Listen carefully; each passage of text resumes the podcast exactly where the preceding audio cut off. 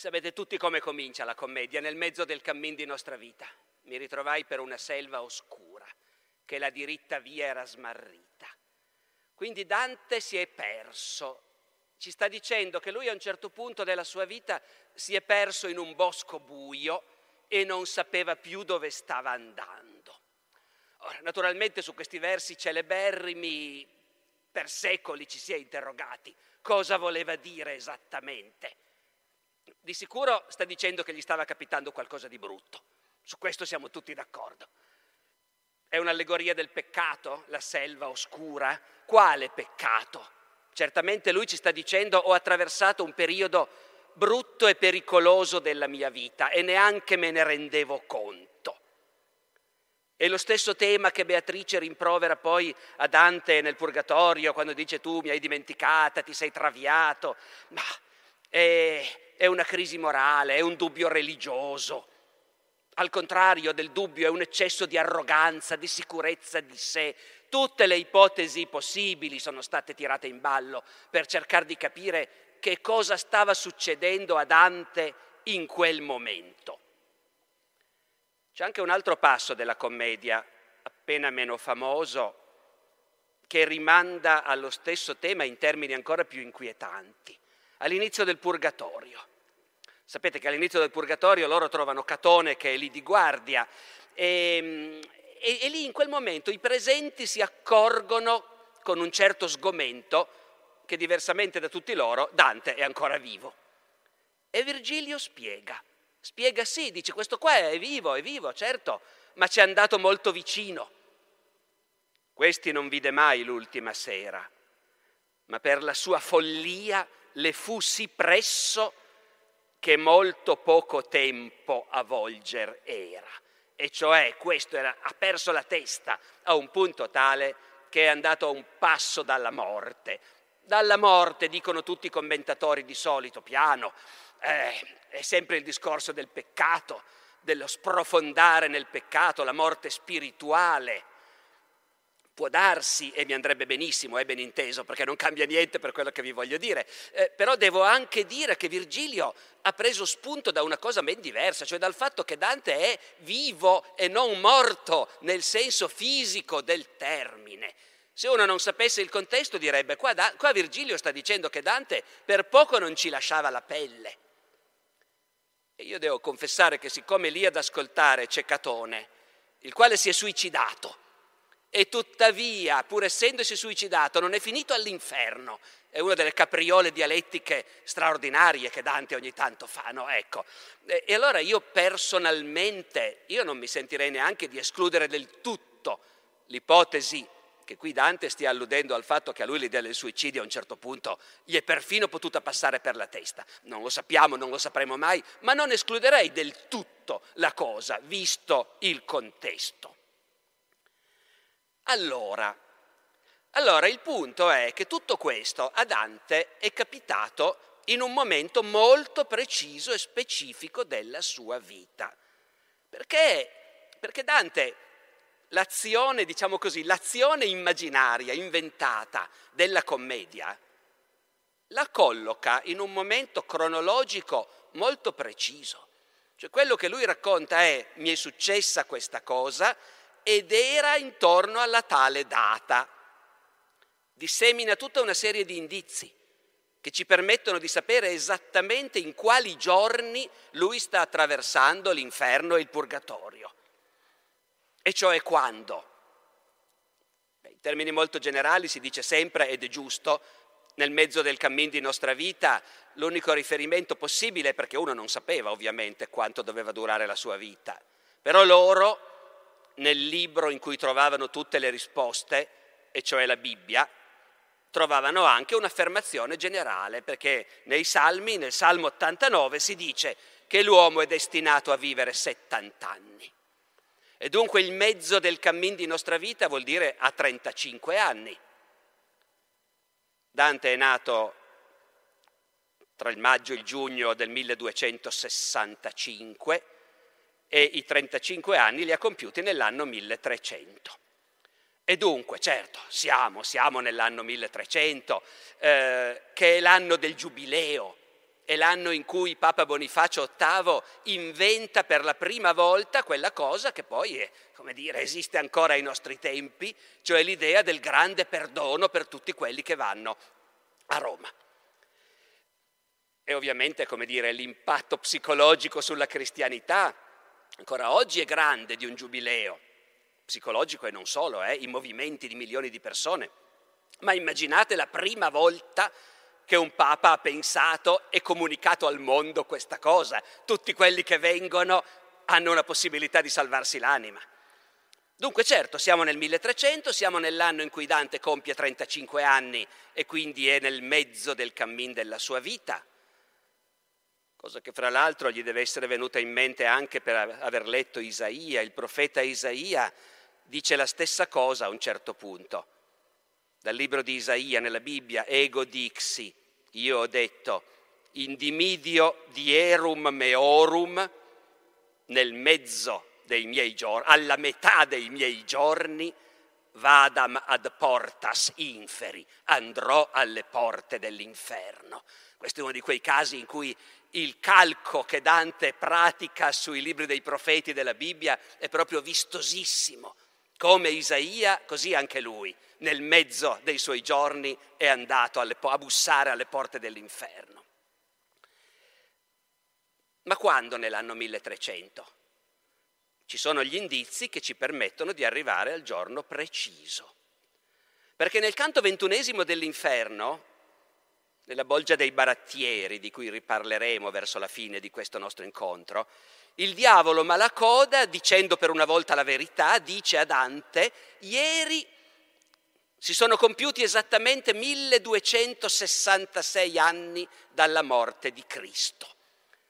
E, e Cristo, secondo la tradizione, era morto il 25 marzo. Quindi in quel preciso momento all'inferno, a due terzi circa del viaggio attraverso l'inferno, Dante ci sta dicendo è il 26 marzo. C'è anche un altro indizio legato proprio al, al, giubileo, perché nel secondo canto del Purgatorio a un certo punto a Dante viene detto che, da, che, di solito entrare in Purgatorio non è così facile, non è che muori e entri subito, no, no, ti fanno aspettare fuori. E aspetti, ma da tre mesi tutti quelli che si presentano entrano subito. Cos'è successo da tre mesi? Il giubileo di Bonifacio VIII, che è stato proclamato, promulgato a febbraio dell'anno 1300, ma con valore retroattivo dal 25 dicembre precedente. E quindi sono passati esattamente tre mesi dal 25 dicembre dell'anno 1299. Ora, come vedete, Dante ci tiene molto a dirci io sono partito per quel viaggio il 25 marzo dell'anno 1300 e sono stato fuori qualche giorno prima di tornare. E allora la domanda viene spontanea, ma cosa stava facendo esattamente Dante in quei giorni? Perché è in quei giorni che lui ci dice che si era perso in un bosco buio, che aveva smarrito la strada. E Virgilio dice che era a un passo dalla morte, che sia spirituale o che sia fisica, lo abbiamo visto, è difficile dirlo. Cosa stava facendo Dante? Risposta, era immerso fino al collo nella politica da alcuni anni faceva politica con grande impegno e in quella primavera dell'anno 1300 si stava avvicinando al culmine del suo impegno politico e della sua carriera politica. Il culmine della carriera politica di Dante è il bimestre dal, dal 15 giugno al 15 agosto dell'anno 1300 in cui lui è uno dei sei priori che governano la città di Firenze. Nei mesi precedenti voi potete immaginare come andavano queste cose. I priori cambiavano, ruotavano ogni, ogni due mesi. A loro la continuità del governo che ossessiona noi non importava minimamente. L'unica preoccupazione che avevano loro era che nessuno stesse su quelle poltrone troppo a lungo e che la maggior quantità possibile di persone potesse alternarsi nei posti di potere. Ovviamente, come dire, sotto un priorato si cominciava a ragionare chi saranno i prossimi. Io non lo so se facessero le liste d'attesa, ma è molto verosimile. Il partito, ci torneremo, il partito che governava la città aveva i suoi candidati, bisognava accontentare un po' tutti, i gruppi, gli amici, le correnti, e dunque in quella fine di marzo dell'anno 1300 verosimilmente si cominciava a ragionare su chi sarebbero stati i, prime, i priori nei bimestri successivi. Dante, anni dopo, quando sarà già in esilio, in una lettera che noi non abbiamo purtroppo, ma che vide Leonardo Bruni, biografo di Dante nel XV secolo, in questa lettera Dante diceva che la sua rovina, tutti i suoi guai, la disgrazia della sua vita, cioè l'esilio, erano cominciati, dice il Bruni, dagli infausti comizi del mio priorato, dove comizi, come dire, è un arcaismo, è una voce dotta che quasi sicuramente vuol dire l'elezione. Quando sono stato eletto, quando sono stato designato, scelto, perché erano commissioni ristrette che sceglievano i priori. Infausti quei comizi, infausto quel giorno in cui sono stato chiamato a fare il priore. Dunque Dante, quando ci dice che lui aveva perso la strada, era in realtà avviatissimo verso una vistosa carriera politica che aveva ormai fatto di lui, come dirà poi il cronista Giovanni Villani, uno dei maggiori governatori della nostra città. Però dobbiamo capirci.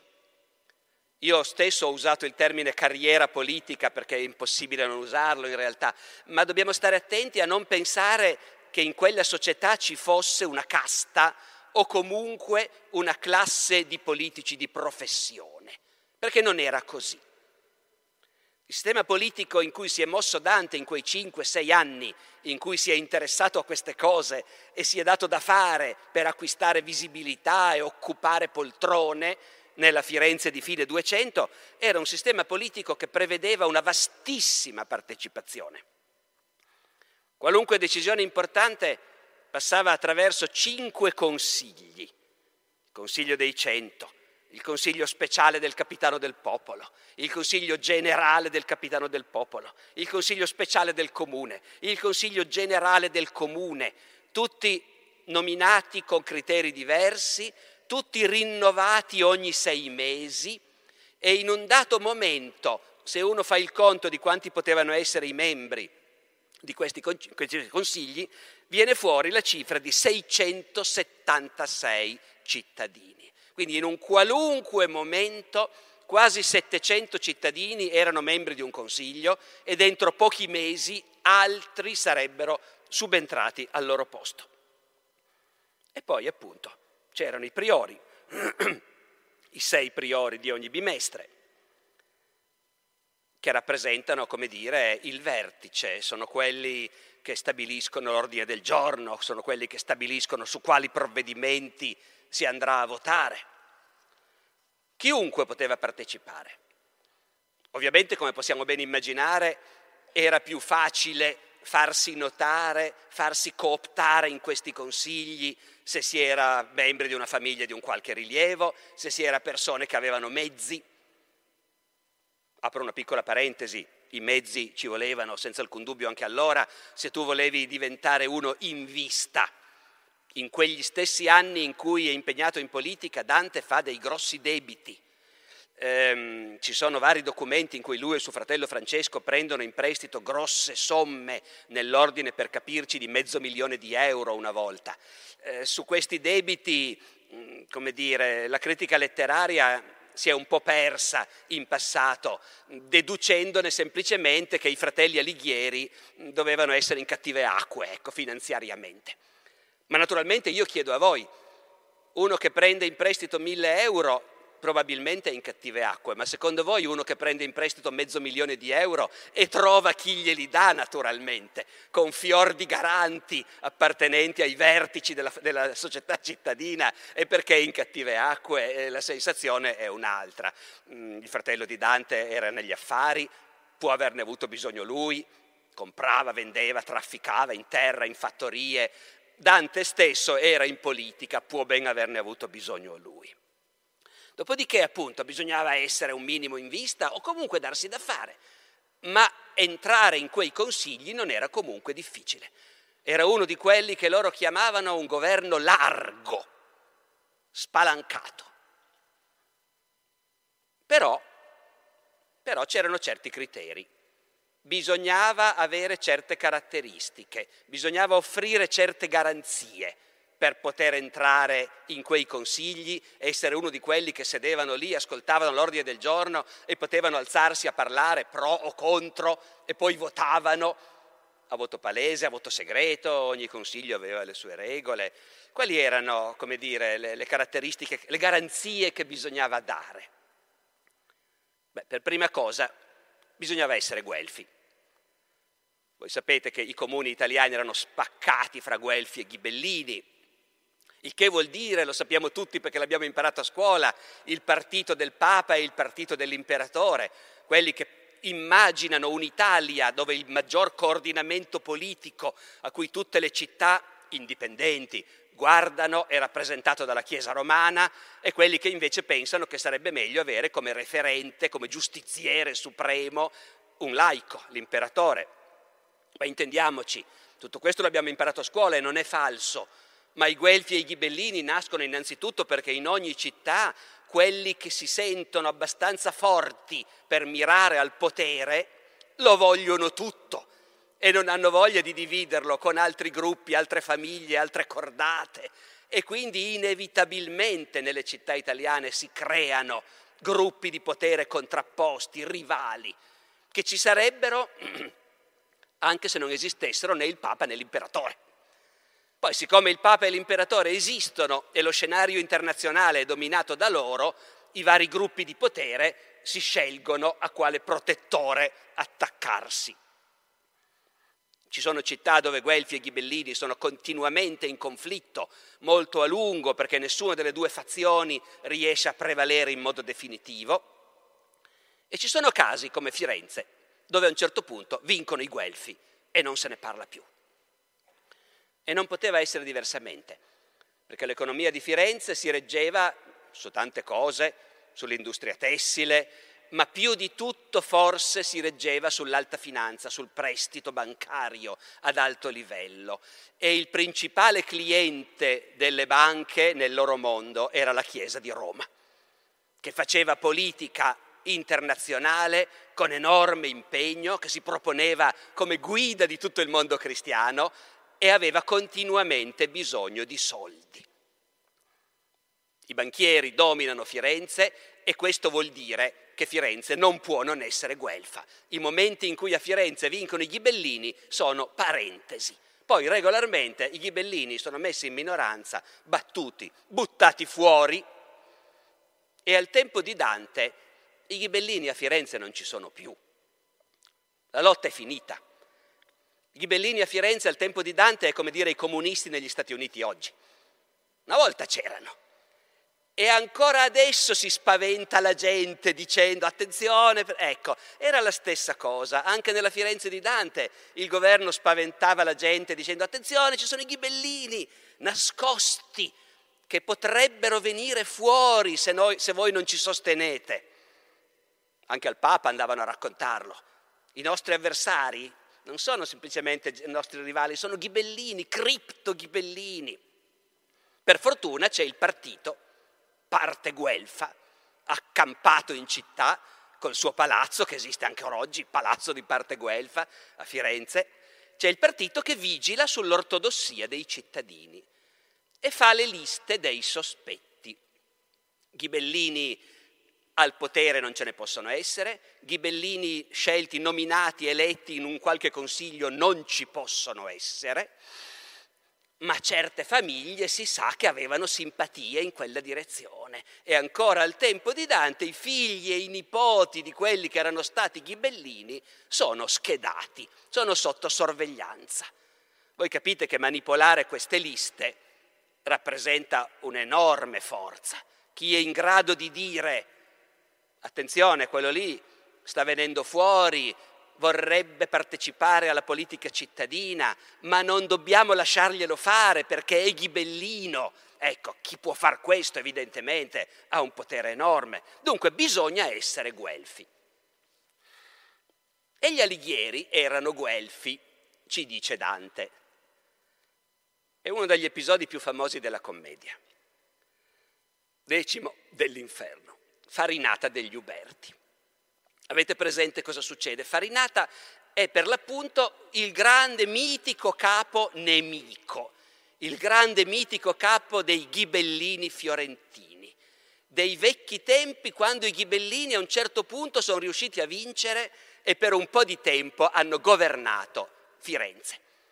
È successo un paio di volte negli anni 40 del 200 e poi di nuovo dopo la catastrofe di Montaperti la battaglia del 1260, in cui l'esercito fiorentino viene sbaragliato dai senesi e in seguito a questa disfatta i ghibellini prendono il potere in città e lo tengono per qualche anno. Eh, anche qui ricordi di scuola. Ricordate la calata di Carlo d'Angiò che scende in Italia chiamato dal Papa e sconfigge a Benevento il re Manfredi e si impadronisce dell'Italia meridionale 1266. In quel momento Carlo d'Angiò è alleato del papato. Il re Manfredi era il grande protettore del partito ghibellino. Con la sconfitta e la morte di Manfredi, anche di lui parla Dante, vi ricordate, lo mette in purgatorio. Biondo era, è bello e di gentile aspetto, ma l'un dei cigli un colpo aveva diviso. Dante incontra il re Manfredi con la faccia spaccata dal colpo di spada che lo ha ammazzato alla battaglia di Benevento. Ecco, in quel momento i, i governi ghibellini crollano in tante città. Crolla il governo ghibellino di Firenze, tornano i guelfi e tornano per restare. Mai più i ghibellini potranno avere un qualche spazio politico a Firenze. 1266. Attenzione alla data. E dunque Dante nel decimo dell'inferno incontra l'uomo che in quegli anni lontani era stato il mitico capo dei ghibellini fiorentini. Ovviamente è contentissimo di conoscerlo. Eh, avete presente, eh? è, è Farinata che si tira su perché ha sentito uno che parla in fiorentino e quindi vorrebbe capire chi è. E, e Dante non se n'era subito accorto, ma è Virgilio che gli dà una gomitata. Dice, volgiti, che fai? Vedi là, Farinata. Ecco, e Dante si precipita perché incontrare Farinata... Eh. E avete tutti presente cosa succede a questo punto. Farinata degli Uberti, cioè della famiglia che a Firenze si considerava la più nobile di tutte, Farinata si tira su, vede arrivare Dante dice sì, effettivamente è proprio un fiorentino, lo riconosco dall'accento, ma non lo conosco mica, chissà chi è. E glielo chiede. Farinata non gli chiede però chi sei, Farinata è un nobile, nobilissimo, e quindi quello che gli interessa sapere di Dante, e glielo chiede, è tu come nasci? Chi sono i tuoi antenati? Chi fuorli maggior tui? E qui Dante mette in piedi una piccola commedia straordinaria, perché Dante ci dice a noi lettori, io gliel'ho detto a Farinata, chi sono i miei parenti, qual è la mia famiglia, i miei antenati maggiori. Io gliel'ho detto e Farinata li conosceva. Io che era d'ubbidir desideroso non gliel celai, ma tutto gliela persi. Ondei, Farinata, levò le ciglia un poco in suso, poi disse, fieramente furo avversi a me e a miei primi e a mia parte sì che per due fiate li dispersi. Quindi Dante ci sta dicendo, io ho spiegato a Farinata chi erano i miei antenati e Farinata li conosceva e sapeva che erano dei guelfi, dei guelfi puri e duri, nemici ostinati, dice Farinata, miei, ma anche prima, già al tempo dei miei antenati, ai miei primi, nemici ostinati questi alighieri della parte ghibellina, tanto che io quando sono stato al potere, quando ho potuto farlo, li ho cacciati in esilio due volte. Perché nelle due occasioni in cui i ghibellini hanno governato Firenze, in quei due brevi periodi, brevi, secondo neanche tanto, eh? 6-7 anni, dal 60 al 66-67, in quei due periodi i ghibellini ovviamente hanno applicato lo stesso trattamento. Per far politica a Firenze bisogna essere ghibellino, i guelfi fuori. E molti, centinaia, se non migliaia di fiorentini guelfi erano in esilio sotto il governo ghibellino. Fra loro gli alighieri, ci dice Farinata degli Uberti, così come lo raffigura Dante. Ora notate una cosa. Dante nella commedia molto spesso ci riferisce il suo discorso diretto, fra virgolette. Cioè ci dice, io gli dissi, due punti, aperte virgolette, ho detto questo e questo e questo. In questo caso non ci dice cosa ha raccontato a Farinata. Con che parole lui abbia spiegato a Farinata chi erano i suoi maggiori, Dante non ce lo dice, ci dobbiamo fidare di lui, che ci garantisce che Farinata li conosceva e li conosceva come dei buoni guelfi.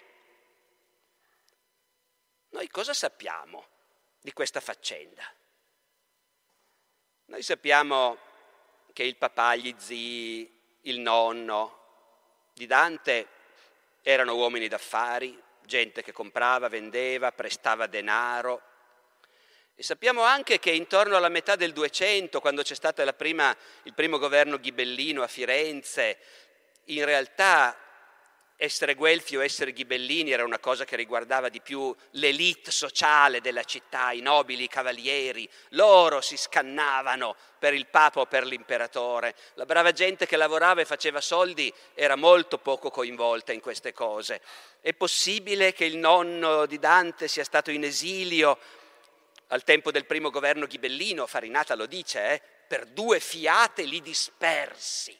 Ci dobbiamo credere noi abbiamo dei documenti che ci mostrano Bellincione, il nonno di Dante, con i suoi figli, tra cui il papà di Dante, attivi in quegli anni 40 del 200 a Prato. E uno potrebbe dire, guarda, non erano a Firenze, effettivamente. Eh? A Firenze comandavano i ghibellini e la famiglia di Dante era fuori. Peccato che anche a Prato comandavano i ghibellini, peraltro, in quel momento. E poi c'è la seconda cacciata, dopo il 1260, dopo Montaperti. I Guelfi rientrano nel 66, nel 67, dopo la vittoria di Carlo d'Angiò. E naturalmente molti di loro trovano che le loro case, i loro possedimenti hanno subito dei danni e fanno domanda di rimborso. La politica è anche questo, ovviamente. E negli anni successivi viene messa in piedi tutta una procedura per risarcire quelli che erano in esilio dei danni che le loro case hanno subito durante il governo ghibellino. Abbiamo gli elenchi di quelli che sono stati rimborsati. Ci troviamo per esempio il cugino di Dante, Geri del Bello, che lui poi incontra all'inferno in tutt'altre circostanze. Il cugino Geri effettivamente aveva avuto dei danni leggeri alla casa negli anni del regime ghibellino e viene puntualmente rimborsato. Alla casa del nonno Bellincione, del papà di Dante, non risultano richieste di risarcimento. Ma soprattutto, ma soprattutto i Guelfi sono tornati dall'esilio nel 1266 dopo la battaglia di Benevento. Ora vi ricordate in che anno è nato Dante? Abbiamo detto all'inizio. È nato nel 1265 a Firenze, questo lui lo dice senza lasciare il minimo dubbio in parecchi passi. In altre parole, Dante è nato a Firenze nel momento in cui a Firenze governavano i ghibellini e non c'era il minimo indizio che dovesse crollare così presto il loro governo. Per carità, uno può pensare che il papà Alighiero fosse andato in esilio lasciando la moglie a Firenze, uno può pensare tutto, però sta di fatto che se uno mette insieme tutti questi elementi, il fatto che Dante si prende il disturbo di evocare niente meno che Farinata degli Uberti, per farsi dare questa patente di guelfismo a se stesso e ai propri antenati, con questa insistita affermazione, quando comandavano i ghibellini, gli antenati di Dante erano fuori, cacciati via da Firenze, e invece lui è nato lì in quel momento proprio, ecco, uno comincia ad avere l'idea che forse Dante, è un po' il tema di questo incontro di stasera, no? forse Dante la sua vita politica nel momento in cui anni e anni dopo, in esilio, la racconta attraverso la commedia, ecco, magari qualche aggiustamento potrebbe anche averlo voluto fare. Allora, dicevamo, per poter fare politica a Firenze al tempo di Dante bisognava dare delle garanzie, bisognava essere guelfi e lo abbiamo visto. E poi, e poi bisognava essere di popolo. Quello che governa Firenze è un governo di popolo. Cosa vuol dire il popolo? Nel loro linguaggio vuol dire vuol dire la gente che lavora, gli imprenditori diremmo noi, a tutti i livelli, dal, dal grande importatore di lana per l'industria tessile fino, fino, al piccolo negoziante, al bottegaio, al piccolo artigiano, all'angolo, tutti quelli che hanno un'attività, non i loro operai, i loro fattorini, no, i padroni, però appunto in un'accezione talmente ampia che una vasta fetta della popolazione cittadina si riconosce in questa, in questa etichetta. Il popolo, il che vuol dire non i signori, non le famiglie come gli Uberti, non i nobili cavalieri che non lavorano, non si sporcano le mani a bottega, non trafficano.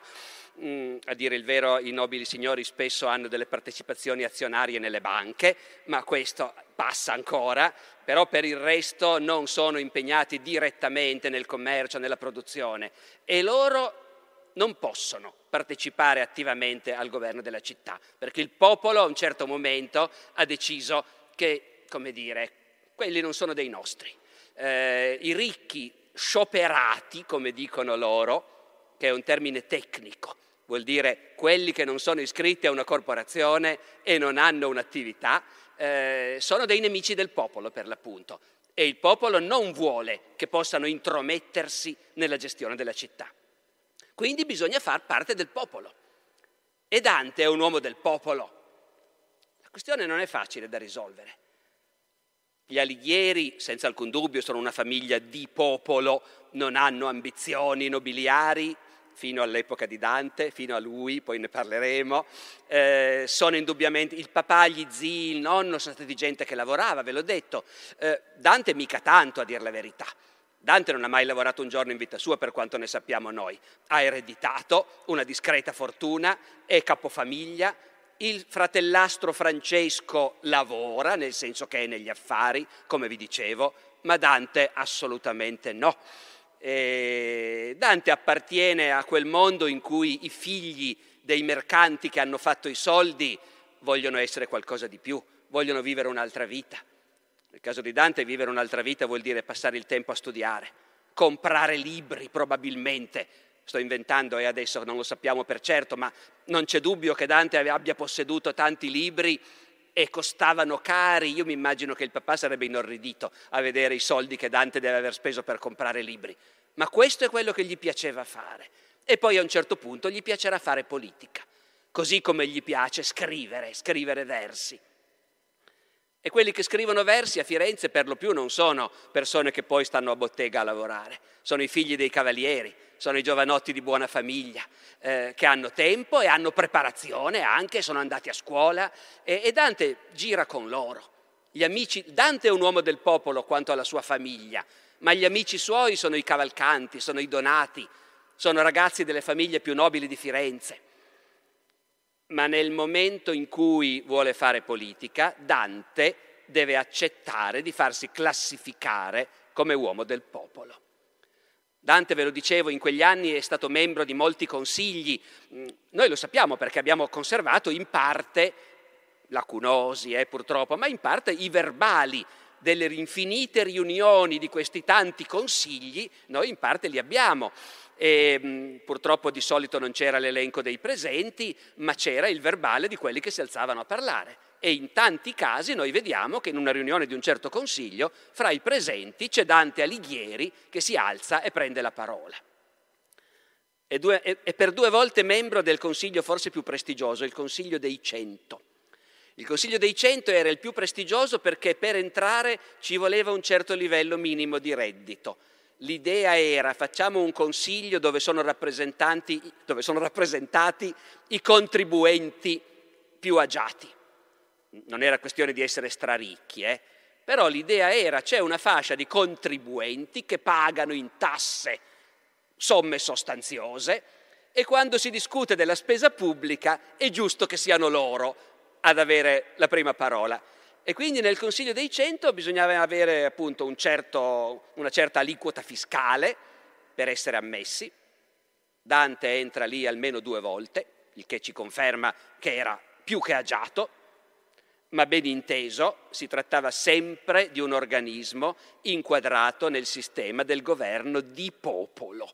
E perciò la legge che pochi anni prima aveva istituito quel consiglio diceva che i cento dovevano essere scelti fra i migliori e più fedeli artigiani e altri plebei. Ho tradotto artificibus artigiani, ma in realtà la traduzione giusta sarebbe imprenditori, membri delle corporazioni, non solo gli artigiani che lavorano producendo con le loro mani delle cose eh, che pure fanno parte del popolo e del governo, eh, eh, i muratori, i falegnami, i calzolai, ma in generale artifex vuol dire appunto anche l'industriale della lana, ecco, però gente che lavora e in generale plebei. Ora, io non sono sicuro che Dante in cuor suo fosse contentissimo di far parte di un consiglio che per definizione prevedeva che i suoi membri fossero plebei, ma la cosa funzionava così. Se tu volevi fare politica, quelle erano le regole che dovevi accettare.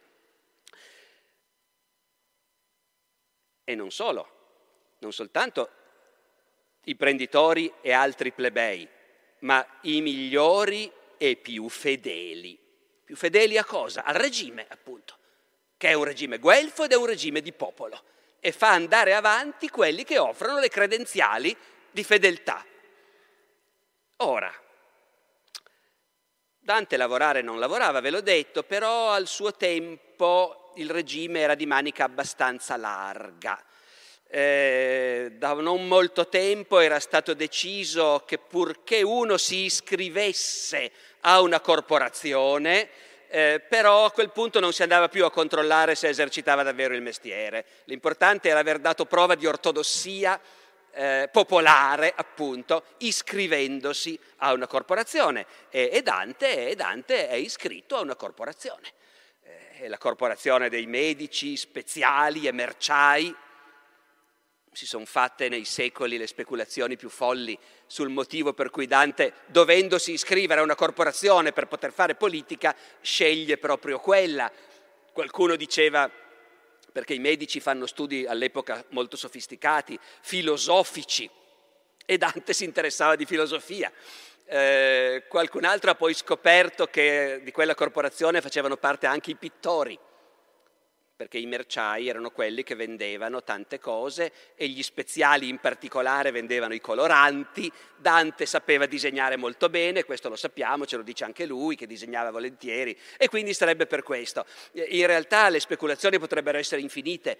Facevano parte di quella corporazione anche i venditori di pergamena, di carta e quindi di libri e tanto varrebbe pensare che Dante l'ha scelta perché lui si interessava molto di libri, ma la verità è che non è questo il punto. Bisognava essere iscritti a una corporazione per poter fare politica, dare, come dire, prestare questo omaggio formale al regime e Dante lo fa.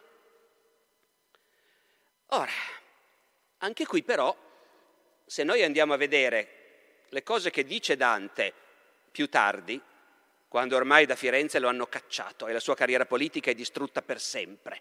E lui frequenta un altro mondo, non vive più in una grande città dove lui è uno dei cittadini più impegnati nel governo, vive alle corti nobiliari e cavalleresche degli Scaligeri a Verona, dei da Polenta a Ravenna, dei Marchesi Malaspina, dei Conti Guidi nei loro castelli sull'Appennino. Ecco, lì in quegli anni noi vediamo che Dante che Dante dice per esempio nel convivio, che è una specie di grande enciclopedia di tutto il sapere del suo tempo, un progetto straordinario, l'ha appena cominciato, poi l'ha mollato perché doveva scrivere la commedia, e tutto sommato meno male, però, però lui all'inizio ha un progetto vastissimo di divulgazione. Il convivio è questo, divulgazione perché è scritto in italiano, è scritto in volgare, il che vuol dire io non parlo agli intellettuali che queste cose le sanno già, parlo a quelli che se non glielo spiego io non sapranno mai cos'è la filosofia, eccetera. Ma a chi si rivolge però fra, nell'immenso mondo dei laici che non sanno il latino? Dante nell'apertura del convivio dice espressamente che lui si rivolge a quelli a cui è utile parlare di queste cose importanti, ai nobili, e questi nobili sono principi, baroni, cavalieri e molta altra nobile gente, non solamente maschi ma femmine. Mentre invece parlare a quelli che lavorano a bottega è inutile. La gente che è impegnata negli affari tutta la vita non può capire niente di queste cose. Le popolari persone, occupate dal principio della loro vita alcuno mestiere, dirizzano sì l'animo loro a quello, cioè si concentrano così tanto sul mestiere, che ad altro non intendono, che non si occupano di nient'altro.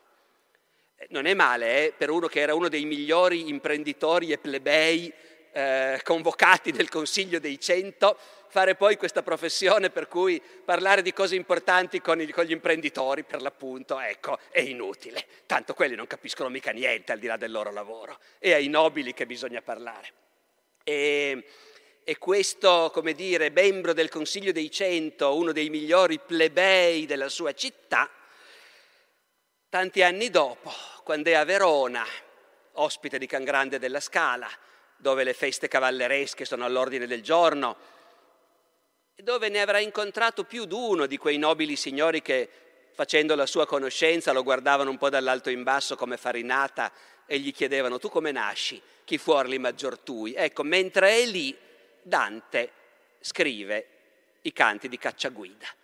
Scrive ben tre canti del paradiso che sono dedicati al dialogo con il trisnonno cavaliere, che sono dedicati a far vedere a tutti che lui Dante ha l'antenato nobile, ha l'antenato cavaliere, fatto cavaliere dall'imperatore, morto alle crociate, e l'antenato cavaliere, già che c'è, dice anche a Dante, è certo che ai vostri tempi Firenze, con tutti questi immigrati, con tutta questa gente che ha fatto i soldi, eh, ecco, eh, la gente nuova, i subiti guadagni, poveri voi che dovete vivere con questi che arrivano dalla campagna, che dovete sostenere lo puzzo del villan da Guglion, di quel da Signa, eh, gli extracomunitari nella Firenze di Dante venivano dai paesini vicini, eh, da Signa, ecco, ah, ecco.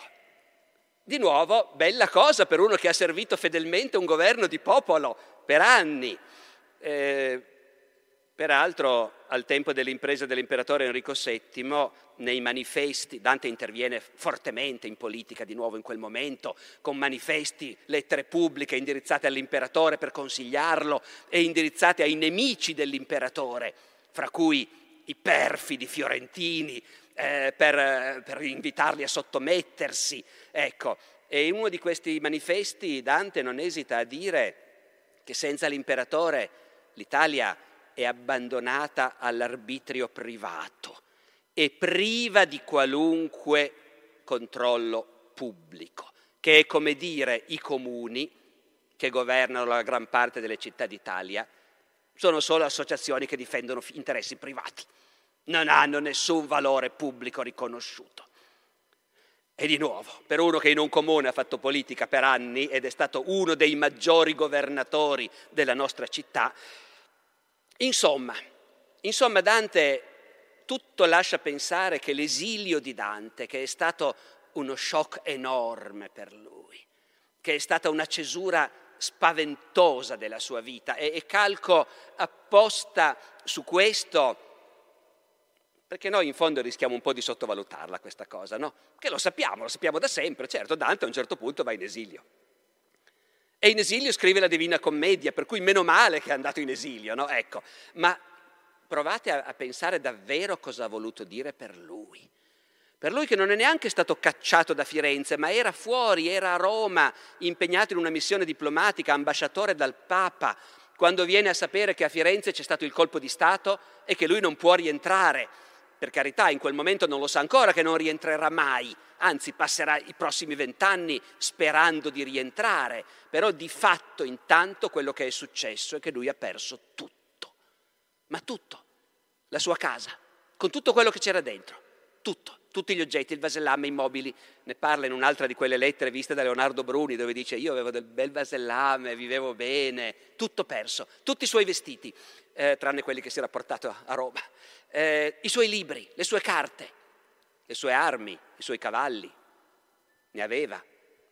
Nei primi tempi dell'esilio c'è una sua lettera ai conti guidi che fanno il funerale di un loro zio e lui scrive dicendo mi dispiace ma non posso venire, capite? Sono piombato nella povertà, non ho più né armi né cavalli e non vai a un funerale di nobili se non puoi andarci, come dire, in modo adeguato. Ha perso tutto. E poi la sua famiglia. I bambini li ritroverà quando saranno cresciuti, saranno con lui, certo. La moglie pare di no, che non l'abbia mai più voluta rivedere. Ma questo è un pettegolezzo di Boccaccio che l'abbia fatto apposta perché non stavano bene insieme, va a sapere. Però ha perso tutto questo e ha perso, ha perso la sua identità. Perché l'identità di un uomo di allora in quel mondo era innanzitutto l'identità di un, di un cittadino della propria città. E lui non è più un cittadino di Firenze. Il convivio dice io, da quando mi hanno mandato via, ho per patria il mondo come i pesci hanno il mare. E a noi può sembrare un'espressione molto romantica, addirittura positiva, ma non è così. I pesci non hanno un posto dove stare, sono sempre in movimento, non hanno la loro casa, la loro città. E questo dal punto di vista di un uomo di allora è una cosa inconcepibile. Quindi tutto questo per dire che sicuramente lo shock dell'esilio e di questa fine rovinosa e imprevista della sua attività politica ha spinto poi Dante a ripensare molto a quello che era stato, a rimettere in discussione la legittimità dei governi comunali e dei governi di popolo e forse lo ha spinto anche a ripensare a quello che era stato lui in quegli anni in cui faceva politica. Perché, torniamo al punto di partenza, è il bosco buio? È la via smarrita? E il rischio di morire è stato un pelo dal morire, dice Virgilio. Quando? Quando era un uomo forte del regime di popolo, quando si stava discutendo, ma nel prossimo, nel prossimo priorato ci mettiamo Dante, sarebbe ora di mettercelo una volta. Ecco. E per, come dire, offrire un altro esempio, l'ultimo, di come queste cose poi trovano un riflesso nella commedia, io sono abbastanza convinto che questo ripensamento di ciò che era stato lui in quegli anni in cui era uomo di un regime, uomo di un partito, uomo di governo, io sono convinto che questo ripensamento e anche, come dire, il brivido dei pericoli corsi in quel momento si rifletta in un altro episodio dell'inferno, che sono i canti 21 e 22, in cui Dante incontra appunto i barattieri cioè i politici corrotti. La baratteria è questo, è un termine tecnico molto preciso, che nel loro mondo indica quelli che, essendo in una posizione di potere, si fanno pagare per fare qualcosa, quelli che prendono tangenti, quelli che prendono bustarelle, quelli che, i giudici che per dare una sentenza vogliono essere pagati, i politici che per approvare una pratica vogliono essere pagati, sia quelli che si fanno pagare per fare cose che sarebbe comunque loro dovere fare, sia quelli che si fanno pagare per stravolgere, distorcere, far vincere chi aveva torto, far passare i provvedimenti sbagliati. Questo è la baratteria, che era l'incubo della vita politica italiana allora. Dante, come forse ricorderete, dopo il colpo di Stato viene in esilio ormai, in assenza, processato e condannato dai suoi nemici per baratteria. Questo è il caso di sottolinearlo, perché fino a quel momento nella vita politica dei comuni italiani non si facevano tanti scrupoli. Chi vinceva buttava fuori gli altri. Hai vinto, quella sera ti siedi con gli amici e cominci a fare le liste. Gli alighieri? Fuori. Mi spiego? Ma il colpo di Stato che abbatte il gruppo di potere di Dante, ormai forse avrei dovuto dirlo, eh, perché sennò ci perdiamo, eh, ormai i Guelfi al potere si sono divisi anche loro in due gruppi, in due cordate. Talmente è vero che l'ideologia importa poco, quello che importa è arraffare il potere e nessuno lo vuole dividere con nessun altro. E quindi tra i Guelfi si sono create due cordate, i bianchi e i neri. I neri vincono, cacciano via i bianchi, ma poi per la prima volta nella storia di Firenze si preoccupano di legittimare questa operazione istruendo dei processi contro questi avversari che hanno già cacciato in esilio. E ne scelgono molti, centinaia vengono processati, eh, tutti in assenza. Centinaia vengono processati con accuse dettagliate, non circostanziate, nel senso che non ci dicono Dante in quell'occasione ha preso una bustarella da quella persona per quel motivo. Ma Dante, come molti altri, è processato per accuse appunto specifiche di baratteria. Quando era priore ha preso soldi, ha fatto passare provvedimenti che non avrebbero dovuto passare, ha commesso ingiustizie per soldi e per interesse di partito, danneggiando i veri e buoni guelfi, che sono i suoi nemici neri, e così via. Ora, naturalmente sono processi politici, non c'è nessuna necessità di pensare che Dante effettivamente abbia compiuto cose del genere, anche se in verità, appunto, non ci sarebbe poi neanche niente di strano, eh, perché un Dante che ruba per arricchirsi lui tenderei a escluderlo, ma un Dante che essendo preso dentro questo ingranaggio comunque deve fare dei favori al partito, agli amici, alla cordata, ecco, questo io non mi stupirei per niente. Ma non è tanto la mia opinione che conta, conta quello che immagina Dante quando si immagina di finire all'inferno in quel luogo dove, che è riservato ai politici corrotti, ai barattieri. I barattieri sono immersi in un lago di pece bollente e ci sono di guardia dei diavoli. È la prima volta che nel percorso di Dante e Virgilio attraverso l'inferno viene presentata specificamente una guarnigione di diavoli che sono lì di guardia ai barattieri.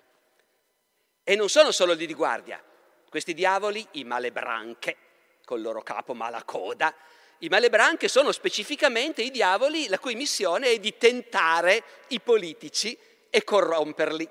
E infatti arrivano continuamente in volo, queste... Dante e Virgilio assistono in diretta all'arrivo di un diavolo da Lucca che si porta sulle spalle un barattiere, cioè un politico corrotto, che è appena morto e il diavolo se lo sta portando e lo butta giù nella pece bollente. Ora, Avete presente cosa succede? Ventunesimo del, dell'inferno. Si affacciano su questa bolgia riservata ai politici corrotti, ci sono i diavoli di guardia e per la prima volta in tutto il viaggio Virgilio dice a Dante, tu è meglio che non ti fai vedere da quelli lì. Nasconditi dietro quella roccia, ci vado io a parlare con loro. E Virgilio va a parlare con loro, gli spiega che loro hanno il lascia passare, quindi devono poter passare. A questo punto Virgilio dice a Dante, dai vieni pure fuori, va tutto bene. Appena Dante viene fuori, i diavoli lo adocchiano e cominciano a fregarsi le mani e hanno degli uncini con cui acchiappano i peccatori e cominciano a tendere i loro uncini e fra loro si dicono adesso gli do una bella passata a quello lì. Eh, e Dante è lì tutto tremante, ma Virgilio gli dice non ti preoccupare, non ce l'hanno mica con te, ce l'hanno con i politici corrotti, eh, con quelli su, giù nel lago, quindi vieni pure tranquillo. E Dante viene avanti mica tanto tranquillo. A questo punto i diavoli dicono a Dante e Virgilio, guardate da lì dove volevate andare non si può passare, la strada giusta è quell'altra, vi diamo una scorta, veniamo noi a scortarvi. E a questo punto Dante si permette di mettere in dubbio la saggezza di Virgilio. Perché Virgilio è tutto contento, dice benissimo, andiamo pure. E Dante gli dice, ma io ne farei anche a meno di questa scorta veramente, se si potesse. E Virgilio appunto lo tranquillizza, lo tranquillizza vanno avanti, poi a un certo punto a un certo punto hanno l'impressione di essersi lasciati indietro la scorta e Dante per la terza volta dice a Virgilio guarda io quelli lì sono molto contento di non averli più con noi. E, guarda se ci penso mi si rizzano i capelli in testa mi sembra sempre di vedermi arrivare che mi vogliono acchiappare. Appena fatto in tempo a dirlo che se li vedono arrivare addosso. Sono lì in volo, tutta la squadriglia, pronti ad acchiappare Dante e precipitarlo giù nella pece bollente insieme ai politici corrotti. Loro vanno via a rotta di collo, si salvano per miracolo perché eh, qui apprendiamo per la prima volta che c'è una legge all'inferno per cui ogni guarnigione di diavoli non può uscire dai confini della sua bolgia. E quindi arrivati alla fine i diavoli si devono fermare e Dante per il rotto della cuffia se la cava salvo poi ancora scoprire che i diavoli li hanno ingannati perché quando gli hanno detto passate pure di là che c'è il ponte, invece ci arrivano e il ponte non c'è, è crollato e quindi scoprono che i diavoli li hanno presi in giro. E Virgilio ci fa una magra figura, tant'è vero che il dannato con cui sta parlando in quel momento gli dice, ma non c'è mica bisogno di essere andati all'università per sapere che i diavoli dicono le bugie. Ecco, qui un po' parafrasato, ma la sostanza è quella.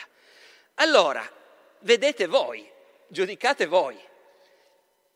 Io non credo che questo sia semplicemente, come molta critica pensa, un passo comico, perché ci sono tanti intermezzi, eh, questi diavoli che svolazzano, i, i, i, barattieri che mettono il naso fuori dalla pece bollente, scambi di battute, eh, oscenità varie, ed Elia vede il cul fatto trombetta, avviene in questo momento. Però io non sono così convinto, appunto, come quasi tutti dicono, che sia un episodio comico, semplicemente, in cui Dante si è divertito e in cui neanche pensava al fatto che lui era stato condannato per baratteria. E semmai, se ci pensava, era per dire, ma pensate che cosa ridicola che io abbia potuto essere accusato di questo, via, c'è proprio da ridere. A me non dà questa impressione. E a dire il vero non la dava neanche ai commentatori antichi della commedia, i quali invece tutti ci vedevano una presa di posizione, cioè dicevano Dante qui ha costruito questa scena per spiegarci che lui non è stato barattiere e ci teneva moltissimo a dircelo, che se l'è cavata, dopo tutto i diavoli non l'hanno acchiappato e così via. E può ben essere Qualcuno fa anche notare giustamente che se l'azione si svolge nella primavera dell'anno 1300, vuol dire che quando poi è stato priore era già uscito, aveva già completato il suo viaggio, si era già purificato attraversando anche il paradiso e quindi vuole anche dire, guardate, no, quando io ero priore quelle cose non le ho fatte. Probabile. Però a me sembra che voglia anche dire fino a quel momento, in quegli anni in cui ho fatto politica e specialmente in quel momento in cui sentivo che avevo a portata di mano il successo e, e il culmine della mia carriera, in quei momenti lì, se non stavo attento, rischiavo anch'io. Rischiavo e come? Ho rischiato, ecco. Come minimo a me sembra che Dante in questo caso stia dicendo chi si muove in quegli ambienti non può mai essere ben sicuro di cavarsela. E guai, guai se fai troppo affidamento sulle tue forze. Virgilio, Virgilio che per i commentatori antichi è la ragione e guida Dante aiutandolo a superare le difficoltà. Però in questo caso Virgilio si fa ingannare dai diavoli e ci fa, ripeto, una magra figura. Ecco, tutto questo insieme, secondo me, costruisce una sorta di confessione o perlomeno riflessione di Dante che si aggiunge al dossier del suo ripensamento su quella che era stata la sua vita politica. Questi canti dell'inferno vogliono dire che Dante, adesso che non fa più politica a Firenze, è in grado di ripensarci e di dirsi in quegli anni l'ho corso e come il pericolo di finirci anch'io nel lago di pece bollente. Grazie.